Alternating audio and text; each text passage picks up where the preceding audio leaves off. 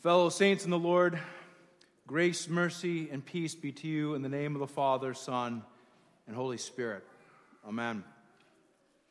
So, in preparation for today's sermon, I, I asked the internet a question.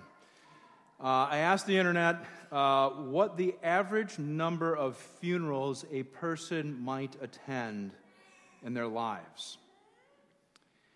And there's, there's no uh, hard statistics that can be found on this, uh, but some people offered some educated guesses. One person guessed that in, in one person's lifetime, you might know about 50 people for whom you'd be willing to go to a funeral for. 50 people. Another person suggested that the frequency of funerals that you would attend um, grows exponentially the longer you live.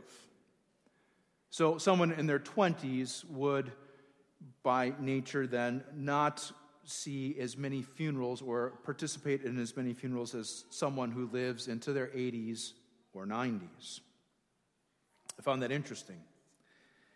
I thought about that for myself, and I think that pastors kind of skew whatever those results might be. Since 2008, I've counted 37 funeral sermons that I have written and preached. Not to mention those funerals that I've attended either here or away for family or for friends over the years. It's my guess that any one of us gathered here today has at least been to one funeral in their lifetime. And at any one of those funeral services, my guess is that you've probably overheard some things and made some observations of what's going on.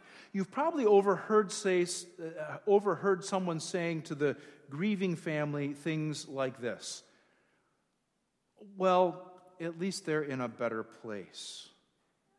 You've heard that? Or perhaps, well, at least they didn't suffer. Yeah? Words like this are often said in an uncomfortable and an awkward time in attempts to offer comfort to the grieving. I mean, let's be honest. The whole atmosphere of a visitation prior to a funeral is just awkward and uncomfortable. That's because in the room with you is a lifeless body laid out on display in an ornate box.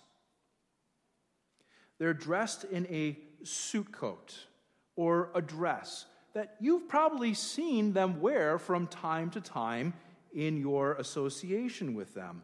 But now they're lying there perfectly still you look at their face and you see that they are wearing makeup to give them the appearance of blushing cheeks or, or of some sort of life. And then you'll hear someone inevitably say, Oh, well, so and so looks pretty good. No, they don't. But it's an attempt to find something positive to say and to bring a sense of normalcy in this awkward and uncomfortable experience. I doubt that there are many people who actually really like to go to funerals. When you go to a funeral, you go because of those who are grieving.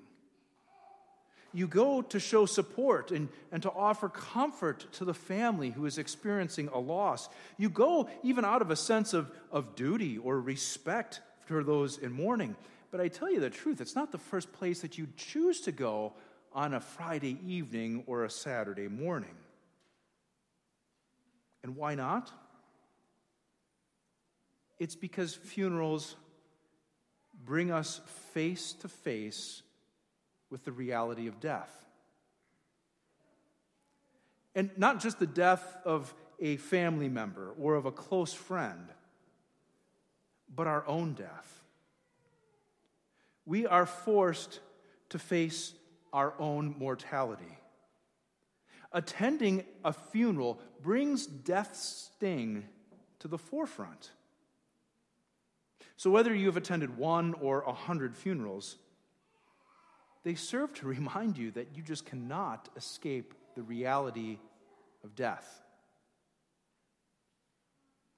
I tell you the truth, brothers and sisters in Christ, this is not the way that it's supposed to be. Death, contrary to the popular expression, is not just part of life. Death is an experience of our existence, but death is not part of life. Death is the antithesis of life. Death has no part with life, just as light has no part with darkness. Death is part of our earthly experience, and it is that way because it is brought about by sin. Now, we weren't there to see Adam and Eve rebel against God, but I tell you the truth, we have all lived with those consequences. And that's what we see now. Every time we attend a funeral, we are seeing the consequence of sin in this world. We see death and we're forced to contemplate our own. But, brothers and sisters in Christ, the good news is that by faith, this is not all we see. God gives us graciously another picture, a not yet picture compared to the now reality that we endure. The picture that God gives is a beautiful picture of future glory, a picture that is filled with life and light. John receives this vision, or as we call it, this revelation, as he, and he writes it down according to the Lord's command. It's a wonderful vision full of symbolism and vivid imagery that oftentimes leaves us readers wondering what on earth is going on.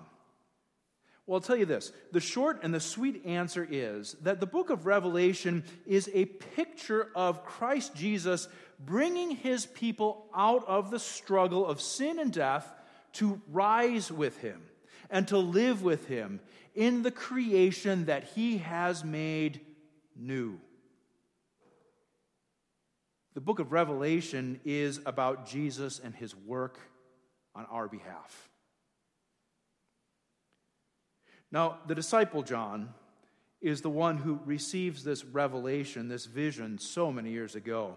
He saw these things as plain as we are seeing one another today, and he wrote them down so that they could be preserved for the church throughout the ages and for you as you are gathered here to hear this again today. But here's the thing about John John is an apostle who lived a long life. In fact, John is the only uh, original disciple of Jesus who dies of old age. Now, think about that. Think of the funerals that the Apostle John had gone to in his 80 or so years. In the scriptures, we already know that he had been with Jesus in Bethany after the funeral of Lazarus, and presumably, John was there at Lazarus' second funeral. John had seen Jesus crucified and then buried. And on the third day, he went to the tomb and he looked in, and that changed everything, for the tomb was empty.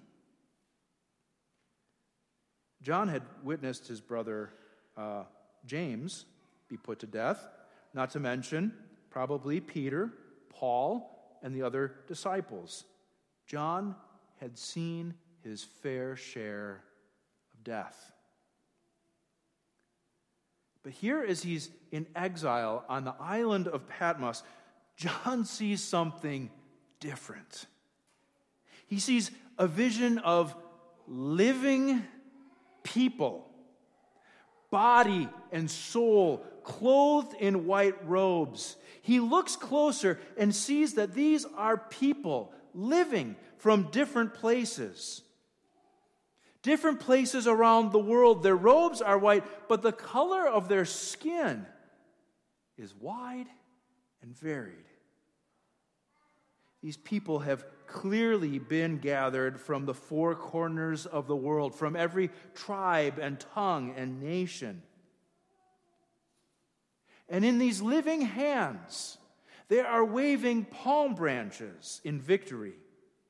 Not national flags, but palm branches. In victory and, celebra- and celebration. And from their lips, from their lips, John hears what they're celebrating as they cry out with a loud voice Salvation belongs to our God who sits on the throne and to the Lamb.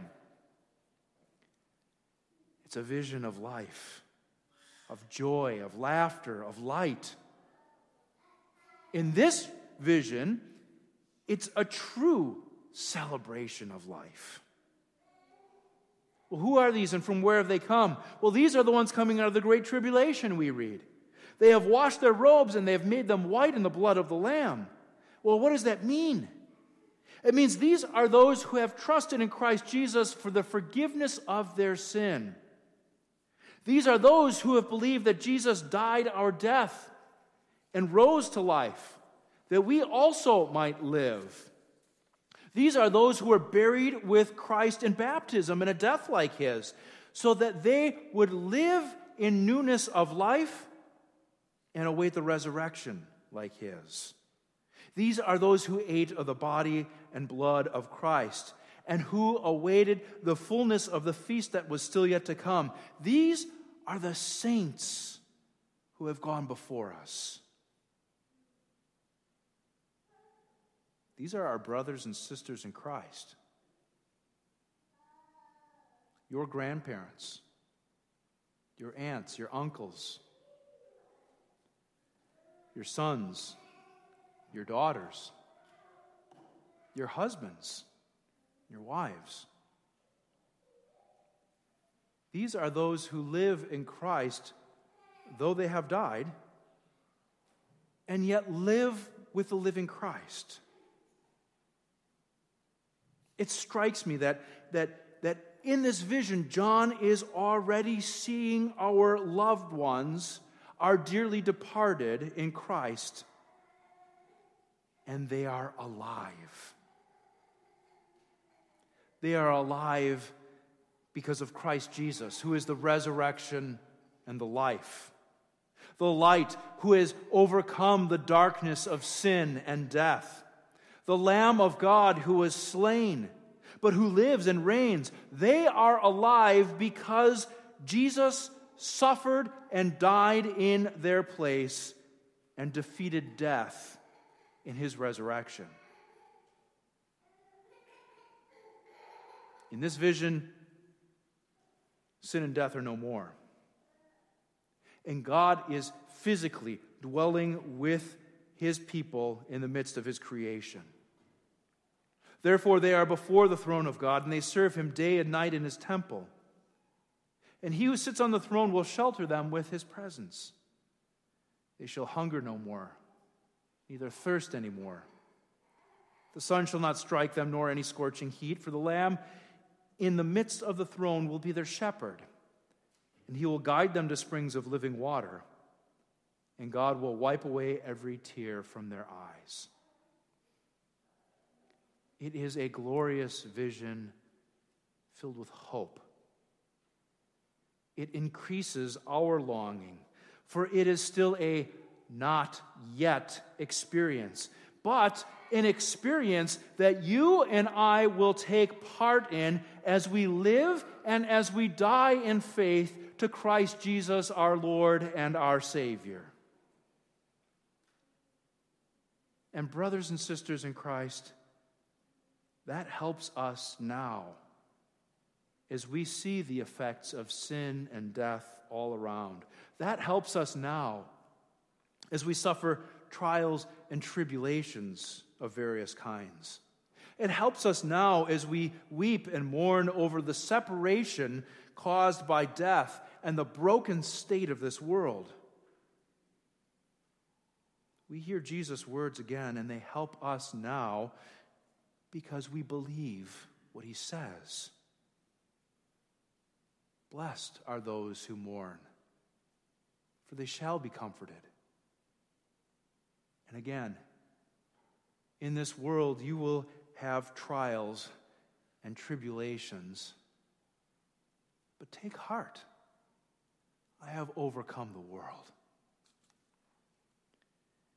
May the victory of Christ over your sin and death be that which gives you comfort now and hope for what is yet to come. In Jesus' name, amen. And the peace of God, which passes all understanding, guard our hearts and minds in Christ Jesus. Amen.